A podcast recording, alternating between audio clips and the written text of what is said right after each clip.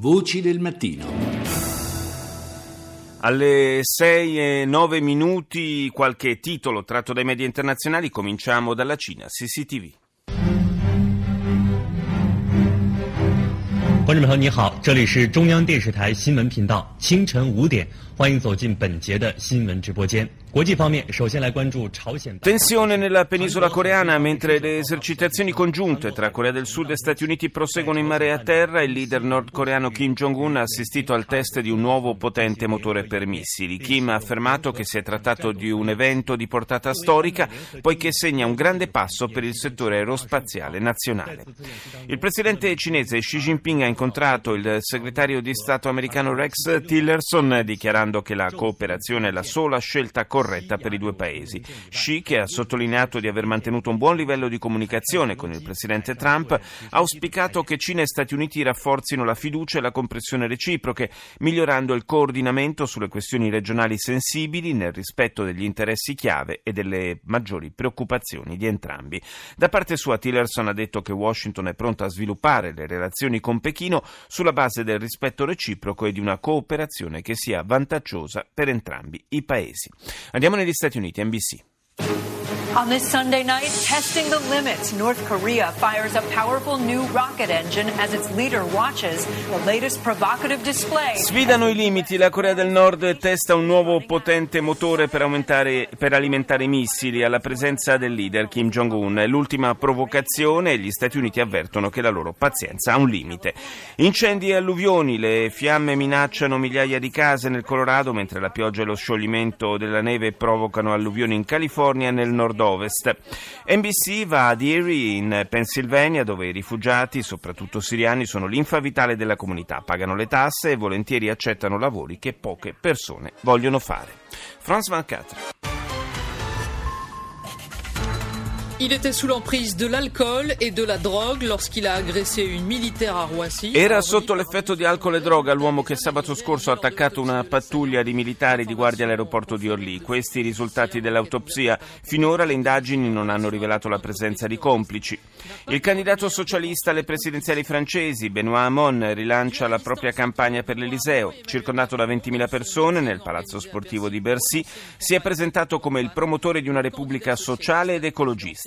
Hamon ha poi attaccato gli sfidanti Fillon e Macron dicendo che i loro programmi liberali sono ciò che fa prosperare l'estrema destra in tutta Europa. Dopo il divieto di una manifestazione pro Erdogan in Germania, le autorità tedesche di nuovo nel mirino del presidente turco che ha accusato Angela Merkel di ricorrere a metodi nazisti. Risposta immediata del ministro degli esteri Gabriel per il quale si è oltrepassato il limite. CNN.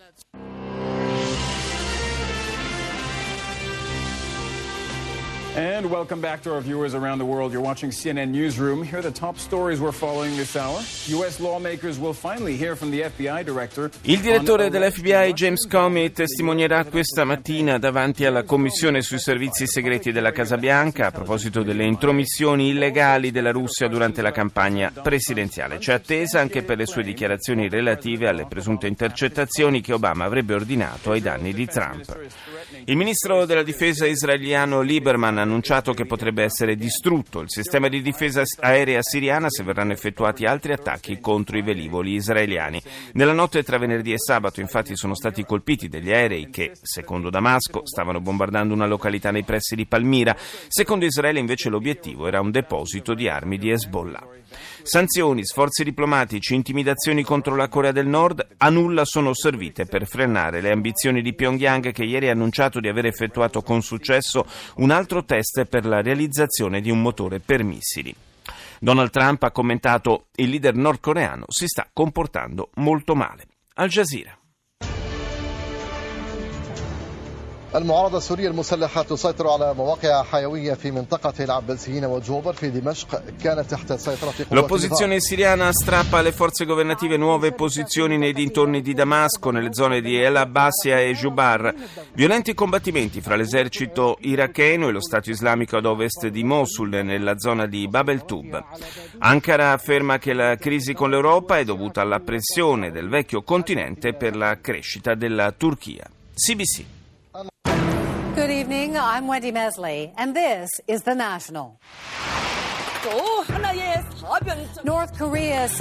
La TV canadese apre con la notizia del test di un nuovo motore per missili effettuato dalla Corea del Nord, riporta le dichiarazioni del leader eh, di Pyongyang, Kim Jong-un, che, Kim Jong-un scusate, che dice il mondo presto vedrà cosa possiamo fare. L'esperimento è stato fatto proprio durante la visita del segretario di Stato americano Rex Tillerson in Corea del Sud e Cina. Salgono a 70 le vittime delle alluvioni che hanno colpito 12 regioni del Perù e la situazione è peggiore da oltre vent'anni e secondo il governo le piogge potrebbero durare almeno altre due settimane.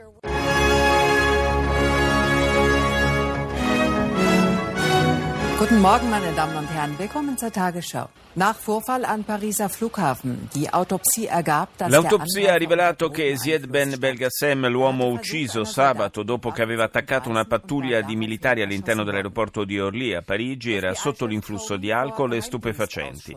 Il capo dell'FBI, James Comey, chiamato a testimoniare di fronte alla Commissione sui servizi segreti americani riguardo alle accuse del presidente Trump, Trump per presunte intercettazioni nei suoi confronti da parte dell'amministrazione Obama, accuse che Trump ha formulato senza peraltro presentare prove. Vertice dei ministri dell'interno a Roma, i ministri dei paesi interessati alle rotte migratorie discuteranno delle future politiche di immigrazione. Il ministro dell'interno italiano Minniti, che presiederà la riunione, ha già annunciato di voler creare un gruppo di contatto sulla rotta migratoria del Mediterraneo centrale. Apertura della rassegna della tecnologia europea ad Hannover, eh, il Sebit, presenti la cancelliera Merkel, il primo ministro giapponese Shinzo Abe. Nel discorso di apertura Merkel ha lanciato un appello a non trascurare quelle persone che non sono al passo con la rivoluzione digitale. Oggi la rassegna apre al pubblico. Ariranga.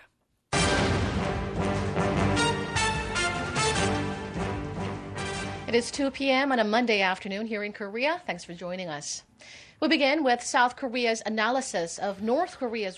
L'emittente sudcoreana in lingua inglese apre con la nuova provocazione di Pyongyang che arriva in concomitanza con l'ultimo giorno di visita del segretario di Stato americano Tillerson in Asia. Ieri è stato effettuato infatti un nuovo test su un propulsore ad alta intensità per missili nella stazione per il lancio satelliti di Soae. Intanto il segretario di Stato Tillerson ha concluso la sua missione di cinque giorni in Asia. La Corea del Nord era un argomento tra i primi in agenda agenda, ma nonostante le attese, poco è stato rivelato delle intenzioni dell'amministrazione Trump sull'anticipato nuovo approccio nei confronti di Pyongyang. Tillerson ha detto che è comunque conclusa la stagione della strategica pazienza e che si potrebbe pensare anche ad un'opzione militare nei confronti del paese se dovesse alzare il livello delle provocazioni. Infine inizia domani il processo all'ex presidente sudcoreana Park che dovrà rispondere di ben 13 capi d'accusa. Ora il Libano, al Mayadin.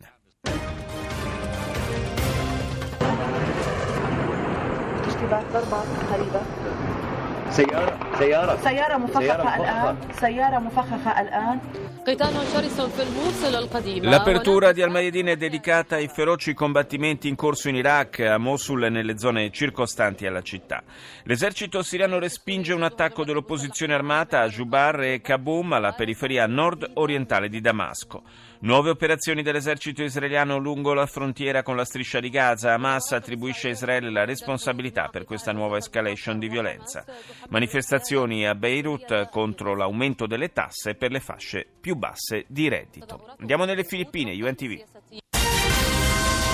Naniniwala si Pangulong Rodrigo Duterte na hindi mapipigilan ng Pilipinas ang China sa umano'y paglalagay ng L'emittente filippina apre con i nuovi rapporti che sembrano legare Filippine e Cina. Il presidente Rodrigo Duterte ieri ha dichiarato che il suo paese non può frenare la costruzione di alcune strutture militari cinesi nella secca di Scarborough, area di pertinenza delle Filippine a 250 km da Manila, contesa con Pechino.